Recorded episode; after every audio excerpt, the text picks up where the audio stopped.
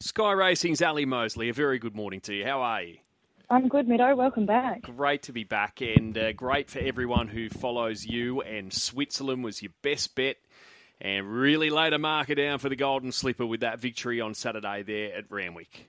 Yeah, there's been a huge spruik on this horse, and he certainly didn't disappoint. I thought he was sort of, uh, I was a bit nervous watching the race because he loomed up, and I thought, is he going to let down and do anything here? I got a bit nervous, but um, he was super impressive. He absolutely gapped them. Um, he ran the best last 600 and 200 of the day. So for a two-year-old, uh, that's pretty handy on debut. So I think he's going to really shake up this golden slipper market. I went to see him afterwards and I had a chat to the team and I said, not only does he look like Shinzo, they're quite a similar build, um, but this is almost to the day when we saw Shinzo debut. So I think we it's easy to forget, you know, that Chris likes to take a little bit of time with his runners, so it could really change the complexion as we head towards the Golden Slipper. And he got backed off the map in, in the market too. I think he went 26 into 11.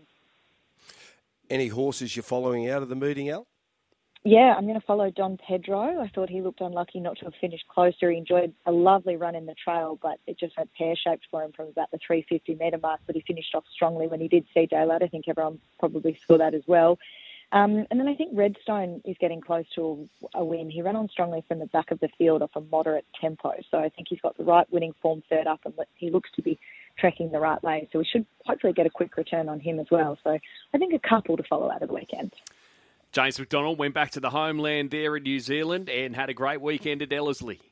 Yeah, that he certainly did. Um, I know he was spruiking uh, his horse that won the the last race. So um, I mean, it's sort of it's almost a given now when you when James goes somewhere, you expect him to ride a couple of winners, but to go home and ride the two year old and three year old winner is still no easy feat. And I hear it was a pretty pretty big party over at Ellerslie. I had a bit of FOMO for not being there this year. Well, yeah, I'm sure. Well, he, he certainly seemed more emotional winning that than, than, than other wins that he's had. So, uh, yeah, it was very happy to win in his home country, J Mac. So Ally, we will chat later in the week. Uh, we had, I think, we got the Canonbury and the Widden. So this two-year-old picture now will be, you know, obviously keeping a very close eye on. Only what six weeks to the slipper or so. Yeah, it starts to get really exciting now. So can't can't wait to chat to you guys later in the week.